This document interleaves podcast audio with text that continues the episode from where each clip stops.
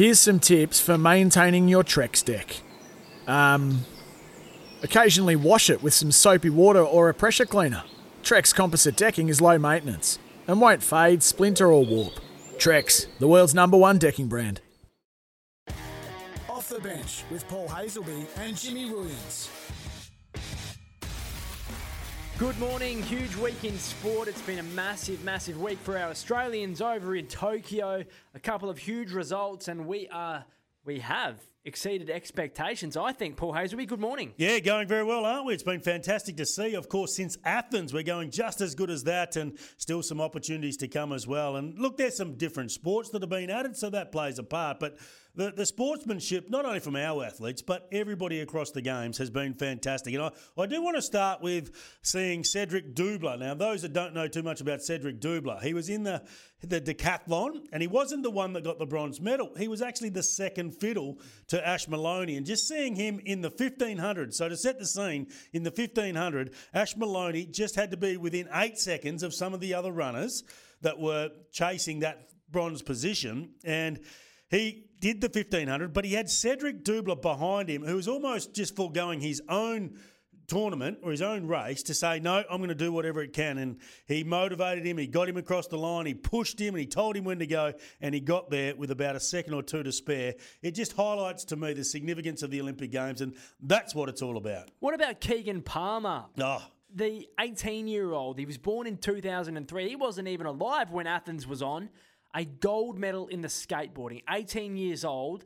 Imagine what he could do over the journey of his his life and his career. He, he could win multiple gold medals in skateboarding. Absolutely, but I think it's going to be a sport that is dominated by those that are probably 13 to the year 18 in their own lives. But BMX and also skateboarding have been enormous. But the camaraderie of the skateboarding surpassed everybody else, not only from the boys, but from the girls. Every athlete, they got them up, they cheered them. They even, um, they all carried the fourth place getter in the female skateboarding event. And I just thought that was fantastic because she was disappointed because you went into the final as the favourite, qualified first, and then missed out. But it just goes to show that, uh, you know, the new people coming in to the Olympic system are really built on sportsmanship, and perhaps that's a, a carryover of the way that they've been brought up with school sports and the like. We've spoken about the Olympics. We've spoken about how good it's been. But what about West Australian Peter Bol? What a run. He came fourth, right?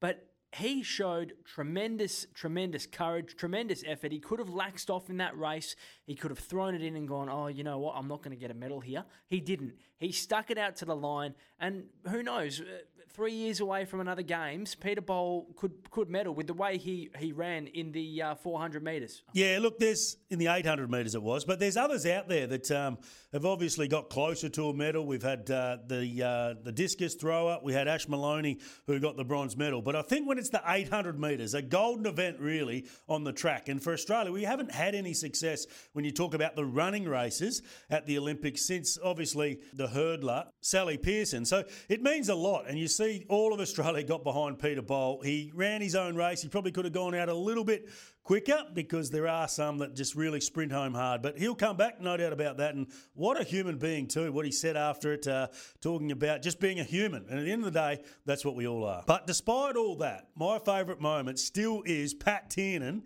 in the 10,000 metres when he actually was able to stay with the main group, got to the last lap, and you thought, here we go, he's going to be a chance to maybe get up there in the third position. But he collapsed three times in the last 250 metres. Just goes to show how much he put into that race for his body to shut down in such a quick space of time. Shows the courage of that man. He came back. He did the 5,000 metres a few days later. Wasn't as significant, but what a performance. And that will stay with me for a long time. Those images of him in the last 100, just not knowing where he was. Yeah, and we created a legend in Ariarne Titmus too, didn't we? In the pool, it was a, it was an amazing week for our Australians. Of course, uh, we have the Boomers going for bronze tonight. Hopefully, they can get over uh, Slovenia and Luka Doncic. Hayes and I will be back in a moment. Off the bench with Paul Hasleby and Jimmy Williams. Welcome back. Great to have your company on this Saturday morning. Hayes, enough about the Olympics. I want an answer from you. I want to know what do you think? Are we going to get the AFL Grand Final here in Western Australia, here at Optus Stadium? We are a really good chance. I, I can't say with 100% certainty, but the next week or two are going to paint the picture. But if they have any more cases where it gets out of control, there's no doubt that they cannot ramp up to the crowds that are going to be required to host this year's Grand Final. And we're in a good position. Hopefully, touch wood, we don't have any more cases of our own here in Western Australia. But not only the Grand Final, but particularly the final series as well. And I think Western Australia would really get around that final series and pack up pack out most of the games, which would be terrific. That's got to be a priority for the AFL, doesn't it? Having fans in the final series and at the grand final. Well, it's not. It's, hearing Gil McLachlan talk throughout the week, it's more about the integrity of the competition, number one, and then number two is the crowds because they make most, of their money really on the broadcast. Yes, obviously, crowds are important. But remember, when you do have to um, bring all the teams over here to Western Australia to play, it comes with significant costs. You've got the flights in, you've got obviously the accommodation for a number of different people, maybe even the families of a lot of these players as well. So you've got to take that off the bottom line to sort of compare that to what it would cost over there in Victoria at the moment. Does that mean if West Coast and Fremantle both finish in the eight, you think there's a, an even higher percentage chance that it will be played here, the, the finals and maybe the grand final? No, because I think that uh, obviously gives advantage to our two teams. Imagine if you finish fifth and sixth,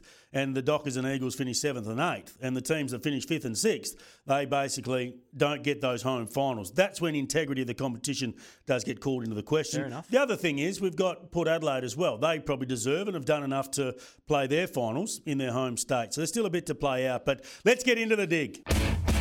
The Dig. Dial before you dig. The essential first step.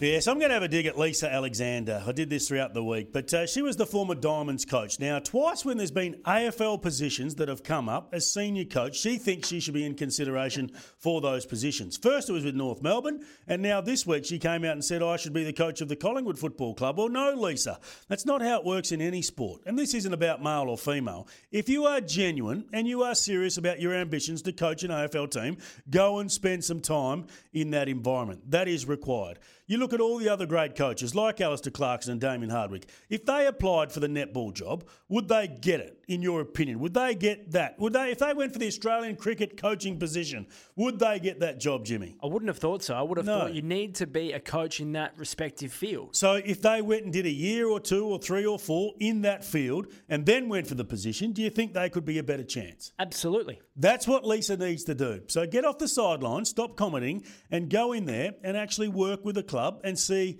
if it's a good fit for you, see if the club thinks it's a good fit for them to put you in that position. So before you dig, it is the essential first step. I've got one, Hayes. Mm. Taylor Walker, what on earth were you thinking? A racial slur toward Robbie Young, former St Kilda player in the SANFL. He's been suspended for six weeks. He'll miss the rest of the season, which means he'll miss the first three games in 2022. And in an era where we're seeing players racially vilified on social media. We're mm. seeing it still at grounds. We're seeing fans given the boot from their clubs as members or as supporters. We're seeing the clubs themselves make statements every few weeks. It's disgusting behaviour. Racial vilification is never and never will be okay. And for someone who's a former captain of an AFL club to have done it, I just cannot believe it. Yeah, well said, Jimmy. Look, it tells us that we've got a long way to go. There's still casual racism that exists out there, and the education programs that he's been through over the last 13 or 14 years since he's been into the system, he's been alongside in the trenches with Eddie Betts, and that would really, really hurt him to hear those comments. So, you know, we've got work to do. Six weeks is about right, but the AFL Players Association, maybe they should be stronger because they've been at the forefront of this, particularly with social media and them giving hard time to many of our Indigenous players in the competition. Well, maybe we should have gone harder towards Taylor Walker. Look, he is remorseful, but casual racism unfortunately still exists. But we've got a lot of work to do, and that's not only him, but all of us to educate us ourselves further on how we can improve this and make this non existent in our country. Yeah, I think there was a $20,000 fine too for Taylor Walker, of course, Adelaide forward. Don't go anywhere because we are going to feature an interview with Brisbane Lions star Hugh McCluggage. They take on the Dockers tomorrow. It's a huge game. Brisbane haven't been going that crash hot. We'll hear from Hugh McCluggage next. Off the bench with Paul Hasleby and Jimmy Williams. Well, the Brisbane Lions are in town to take on the Fremantle Dockers, and they were staying up at Joondalup Resort, getting up to all kinds of tricks with the basketball. They were viral on social media, and Hugh McCluggage explains what the boys were getting up to. Yeah, it's been a little bit of fun. Um, it was a nice spot to stay there at the resort, and a few of the boys got a bit creative with the with the basketball, and there's a couple of trick shots getting around. So um, yeah, there was no windows broken in the making, I can assure you of that. Just mucking around, mate. If you can go to Brisbane Lions uh, socials, you'll see some of those trick shots. But it's amazing what you do when you're locked down and you can't do much for seven days. Yeah, it is. Uh, we we haven't experienced too much of this. We were pretty lucky last year, and um, we, we've been away a few times, but it's obviously quite strict over here. So, as I said, it was a, it was a nice little spot there, and um, there was plenty of space for us to to wander around within the resort. Obviously, we just can't go anywhere outside of the, the fence. The form hasn't been too good for the side, as Carl alluded to. What specifically has dropped off within the team from a coaching perspective that uh, is being highlighted, I guess, in your meetings after those performances? Uh, I think yeah, number one is our pressure's dropped a little bit over the over the last three or four weeks. Probably has been there in patches of games, but we haven't had that consistent pressure and uh, attack on the ball that we probably had earlier on when we were we were winning those few games on the trot uh, and, and, found some good form. So I think for us, our game is built a lot like a lot of teams off uh, winning the contested ball and, and being able to apply pressure to, to the opposition and make them turn the ball over. A big out. We've got the teams in, and Lachie Neale won't play this week. Anything to be concerned about, or is it just likely to be one week? No, I think it'll only be one week. He, he was a little bit crook throughout the week uh, and still feeling the effects of it. So um, yeah, he'll have a little rest. I, th- I, think our record isn't too bad. He was saying without him today. So um, yeah, ho- eh, hopefully we can have someone that'll jump in his spot, maybe a Rhys Mathieson or a Devon Robertson or someone like that, and, and they'll be able to um, fill his boots a, a, little bit. Obviously, yeah, you can't replace a player that that good or someone that's won a Brownlow, but um, yeah, I'm sure they'll come in and play a role. Speaking of Brownlows, I thought you were going to win one at the start of the year in some really good form. How have you assessed your season thus far? Uh, yeah, I, I think I, I, started quite well. Um, had a nice little patch there throughout the the early to middle part of the year, and uh, probably like the team have just dropped off a little bit um, in, in, the past few weeks. I, I definitely feel like I've got a bit more in me, and um, I've probably got to get a little bit more consistency about my game, uh, just like the team so hopefully that can start this weekend. Yeah, I don't know, mate. I reckon you played a right against St Kilda and you had it 30 times and kicked a goal against Richmond where you went down. So uh, you can hold your head up high. You can hold up your end of the bargain. I think you have 11 tackles last week as well, getting your hands dirty. So uh, don't sell yourself short. Um, one bloke who uh, has certainly been very, very consistent and finds a hell of a lot of the footy. And he's he's always a bloke that really doesn't get talked about because I reckon that there's a, a few more of you like yourself and Lachie that stand out. Is uh, is Jarryd Lyons? Um, he he's been a, as consistent as he's ever been, and probably played up to this point his very best season, I think. Yeah, definitely. He, he's internally very highly rated. Uh, obviously, came from Gold Coast a few years back and has just gone from strength to strength for us. Um, does a lot of the hard work. I've, I've, probably never seen someone that can get the ball from hand to foot under so much pressure like he does. He always finds a way to get it going forward, and um, yeah, that could be a reason why you don't really notice him. But when you're in around the stoppages and, and things like that, you really notice how clean he is and how much he organises us as a group. So he's been awesome. Hugh McCluggage stays with us after this. Off the bench with Paul Hasleby and Jimmy Williams. The Dockers are fighting to stay in the top eight. Brisbane are pushing for a top four finish. Hugh McCluggage explains what they're going to have to do to beat Fremantle tomorrow. Yeah, they're going really well. They they have had a few injuries, like you said. They've been quite unlucky, but um, they've done really well to cover for that. They've got a really exciting midfield group, um, a young midfield group that are playing some great footy. As you saw on the weekend, um, and yeah, they got a couple of good young ruckmen in Sean Darcy, who I played footy with down at um, down in the southwest there in Victoria, and Lloyd Meek as well. So uh, they're a dangerous midfield group and a dangerous team, and we're looking forward to the challenge. What are you seeing from Nakia Cockatoo throughout training sessions? Because I've been a big rap for this guy. A lot of injuries. Hadn't played in since, since 2018, I think it was. And he played on the weekend his first game after being the unused Medi sub. But from what you see, do you feel like he could become that player that I think he can be? Yeah, I think so for sure. He, he's probably just one of those players that can do things that others can't at times on the field, and he's been so exciting to watch develop at training.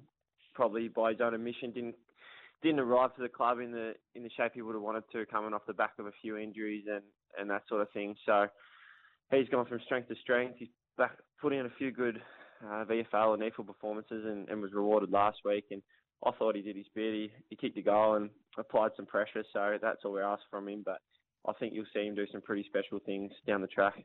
What about for your team? Do you think you'll get back into Queensland over the next couple of weeks, or you may be out of that part of Australia with your finals campaign starting?